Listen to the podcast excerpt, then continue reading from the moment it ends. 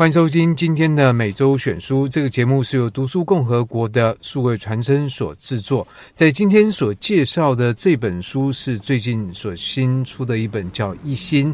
这本书是月之文化所出版。在现场的是这本书的作者齐轩。齐轩你好。家人好，各位亲爱的听众朋友，大家好，我是齐轩。那这本书叫《一心》，不是那个一心豆干的，我都想到那一心豆干啊。那其实这个“医”是医生的“医”，讲的就是一位医生王公亮的故事啊。那我想大概很多人就会有一些疑问，比如说王公亮医师是谁呢？那为什么要写这本书呢？那我想今天这样的问题，齐轩都可以来回答。所以是不是齐轩现在介绍一下王公亮医师？王公亮医师是我们台东马偕医院的院长。如果要最简单的来介绍，然后他是妇癌的专家，也是我们全国百大名医。这个当然都是头衔哦。可是我觉得最重要的是，刚才嘉恒提到，我必须跟各位听众朋友讲，就是这一本书，呃，我想要代表我们台东的民众，整个医疗困境的的情况。得到王公亮院长他来到台东以后的改善，他即将卸任，然后我们想要在他卸任之前，把这本书聊表心意，就是送他当礼物。但是我觉得医疗资源，特别是在台湾现在是一个越来越高龄的这个社会，其实对于医疗资源的需求也会更加的敏感。但是我想，在过去的几十年里面，随着台湾的经济的发展，那事实上，呃，医疗资源也是越来越走向城乡会比较。均等的这个状况，那当然台东我们一般说是台湾的好像后山这样子，所以它在以往就像是一个血管末梢一样，是医疗资源比较难到达的地方嘛。因为其实你是台东人，你在这里面居住了非常久，所以你对于这个医疗资源的，比如说在以前的匮乏有什么样的比较切身的感受吗？第一个，你最好不要生重病，在台东。对。然后你不要，其实在哪里都不要生重病啊。那你不要有急症。所谓急症，就是可能如果你没有办法马上黄金三小时，或是我们不管是黄金就医的话，对，就是你还必须要外送的话，你几乎没有机会。因为我不知道大家对台东的印象是什么，就是它可能是一个好山好水的地方，可是我们好长。我们非常的长，以西部的观念来讲，你看西部有那么多的县，你想东部只有三个县，就是宜兰、花莲跟台东，那你就可以想象它的长度。呃，王公亮其实他自己算过，他说大概整个长度就是，如果从西边算，就是我们台东到台中的长度。其实之前我就有听过一位呃，也是在东部医院里面当院长的这个医生提过了，就是说类似用直升机或这样的医疗的资源来去解决这个问题。但我不知道这个在现在，因为这毕竟是一个比较昂贵的这个手手段。如果说刚才齐轩讲那样的事情不幸发生的话，如果他需要送，那会需要多久的时间？比如说他可以进到像。台北有能力来处理一些病症的这个医院，它需要多久的时间？当然，就是最快是直升机。可是，就像嘉恒讲的，这还要经过手续啊什么的，很难很难。如果我们就是这个病还可以在台东的医院紧急做一些处理，然后接下来要外送的话，我们不是往花莲就是往高雄。可是各位听众朋友，不管是往花莲还是往高雄，都需要三个小时以上的时间，而且是以现在比较便捷的交通来讲，所以以前需要花更久。对，以前可能都是四个小时以上，是跑。所以真的可能有一些状况，四个小时之后，就算是名医神医，但也没有办法。呃，甚至你不用到达，你在半途当中就会，就可能是已经。就是没有办法了。然后我们说到，其实这本书上面有副标，我们觉得它实在很长，可是为什么要在书上就要写出来？就是急症立即处理，重症在地医疗。这是当初马街的总院长杨玉正，他要王公亮来接台东马街的时候，赋予他的。就是两大任务哈，就一个急症立即处理，就是我们刚才说的，比如说你心肌梗塞，中风，就是很急症的，这个我们希望可以立即处理，就是送到急诊室以后就可以得到处理。第二个重症在地医疗，什么症最重就是癌症。然后癌症因为在台东以前的统计大概就只有将近三成会留下来本地治疗。当然除了医术以外，大家还有可能设备啊什么各方面的设备，还有大家一诊断出来就是。下面的一个步骤就是往外送，台东也留不住重症的病人。可是王公亮是觉得，或是我整个马街的体系认为说，因为我马街已经是台东最大的区域性医院，最后一线就是我们了。可是我们都留不住。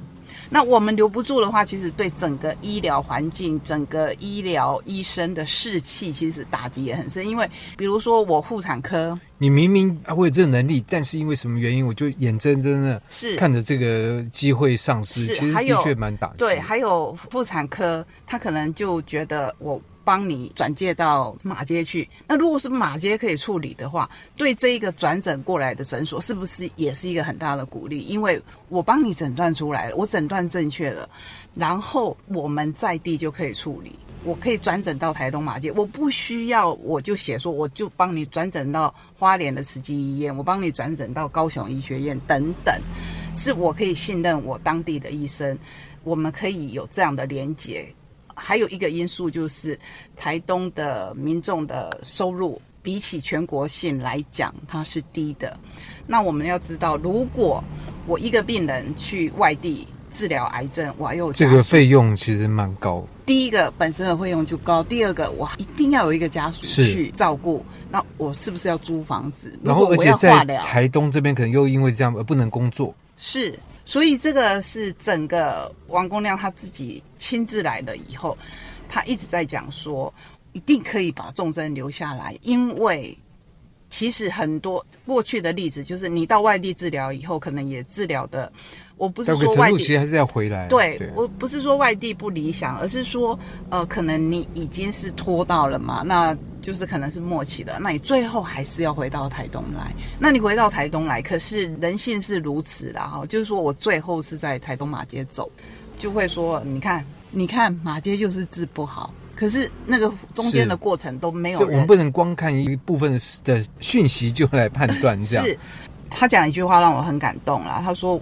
就是在圣经上说，你把做工做在最小的兄弟上面，然后就是做在我身上了。所以他就觉得，当初杨玉正总院长问他说：“台东你去不去？”的时候，杨院长说：“你要我去做什么？我已经快六十岁了，你要我去做什么？如果你要我去过水，你觉得我的资历在整个医院，然后你给我一个好像就是院长职，那我不要去。”所以他来这边是要做事的。他说：“让我去，我是要去做事的。我真正能够做事，你要放手让我去做事，我才去。”他是抱持这个信念来的。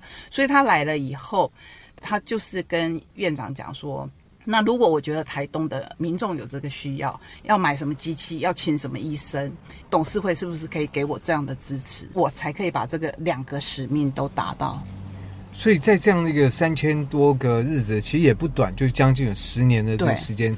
我要问的就是，那他是站在什么基础之下来努力？第二个，在这段时间里面，他做到了什么样的程度？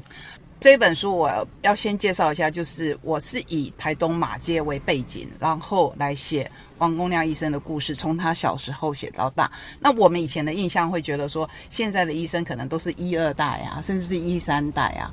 然后我访问他以后才知道，呃，完全不是这样。他其实是住矮房子的，在我们那个时代说靠教育来翻转啊，真的是靠教育来翻转。他对学习很有兴趣，然后他对于因为非常疼爱他的外婆。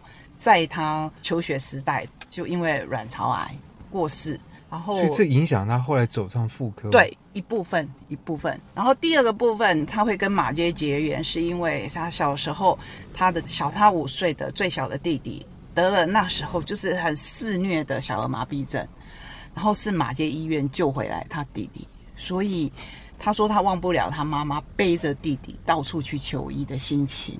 那时候马街其实妇产科是全国最强的一个强项。他高雄医学院毕业以后，当然高雄医学院想要留这个优秀的学生，可是他说他想要去啊马街妇产科试看看。高雄医学院甚至也跟他讲说很难申请哦，他说没关系，他去试看看。然后刚才嘉恒问到一个重点，就是说他这个心愿有没有达成？现在我用一个数字哈，就是说我也不会演，我本身会跟王公亮医生结缘，甚至我会起心动念写这本书，是因为我在四年多以前我成为他的病人。那我成为他的病人，慢慢就更了解到他的重症，是他面对病人的态度，对什么对，还有亲身经历，还有就是知道那个实际的数字，就是我刚才不是说我们癌症的处理，好，所有的癌症的处理大概只有将近三成会留在这一边，可是现在翻转到你就可以在台东，所以你就是这个目标达成的，也不是说受贡献一点，是。贡献一点百分比，而且。呃，我们现在大概是有近九成是留下来的，所以从这一点，我觉得一定在这书里面有更多的描述，就是包括王光良医师他的求学过程。我想这边并不是把他当成一个说成功人士的传记。是我们刚在写的时候，他其实很有余力。他说：“我还没有退休，诶，我有资格就是成为好像是在写一个传记的。”我说：“不是，我们只写你在这十年当中做的事情，呃，在台东有做了一些翻转的事情。刚才说到设备，就是人家说工欲善其事，必先利其器。呃，他在我我动手术的时候，我是动传统的手术。”因为那时候台东还没有达文西，不过这是我自己的选择啦。因为如果那时候你选择达文西，他是会陪着你回到台北去动这个手术。然后我三月动手术，五月我们台东有了达文西，而且他跟董事会争取说，我不要是比较便宜的，不是这样上一代，要新的一代。对，我要最新的一代，我要当时第四代的达文西，我就是要最新，因为台东民众。的鉴保会没有缴的比别的县市少，没有被国家优待。台东人的鉴保费缴的是跟全台湾人一样的，那么为什么不能享受同样的待遇？尤其是在尼伯特台风肆虐的时候。我们的新导管的机器，还有那断层扫描的机器，这个有被吹坏，好，因为断电，然后有发生故障。其实那时候他非常非常的紧张，因为那时候万一有病人需要的话，那就对啊，那就他后来发现，他后来就再去想，为什么本来想说有一台就已经很好了，因为已经有了可以处理这个什么新导管啊等等，可是想不到尼伯特这个事情让他发现说。台北有两百三十万的人口，有四十六台这样的机器。可是台东二十三万的人口只有一台，只有一台，而且在台东市区内，大家想想，如果今天我发生的事情，我在长滨，我还要从长滨大概要花将近两个小时的时间，就即便是搭救护车赶到台东市区来，然后这一台现在又故障，那怎么办？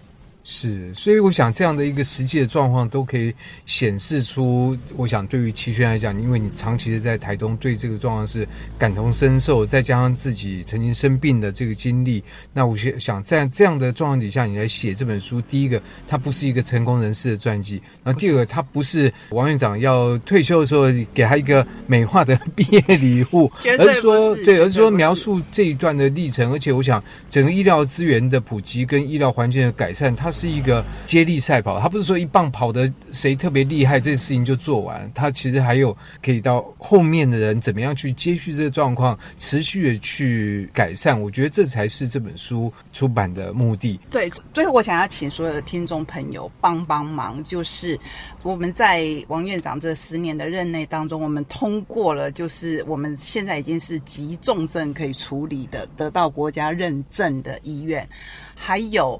癌症医疗也已经通过了认证，所以我们是全台东唯一癌症中心有得到认证的医院。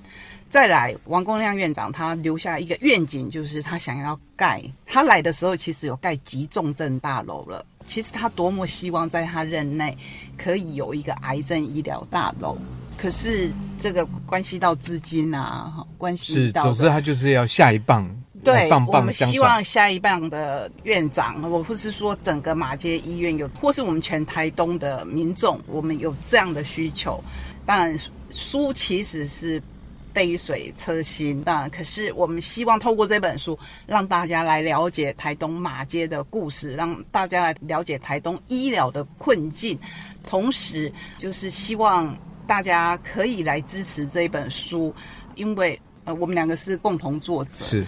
王院长要把他的部分版税要捐给台东马杰医院来完成这个心愿。是，不过我想这个对整个建设经费真的是杯水车薪。对。对，但是我觉得这个故事，他绝对值得让更多人的这个认识。我想这也是今天我们在每周选书邀请了这本书的作者齐轩来跟我们分享。那同时也跟大家推荐这本一心。那今天就非常谢谢齐轩。谢谢谢谢各位听众朋友，谢谢。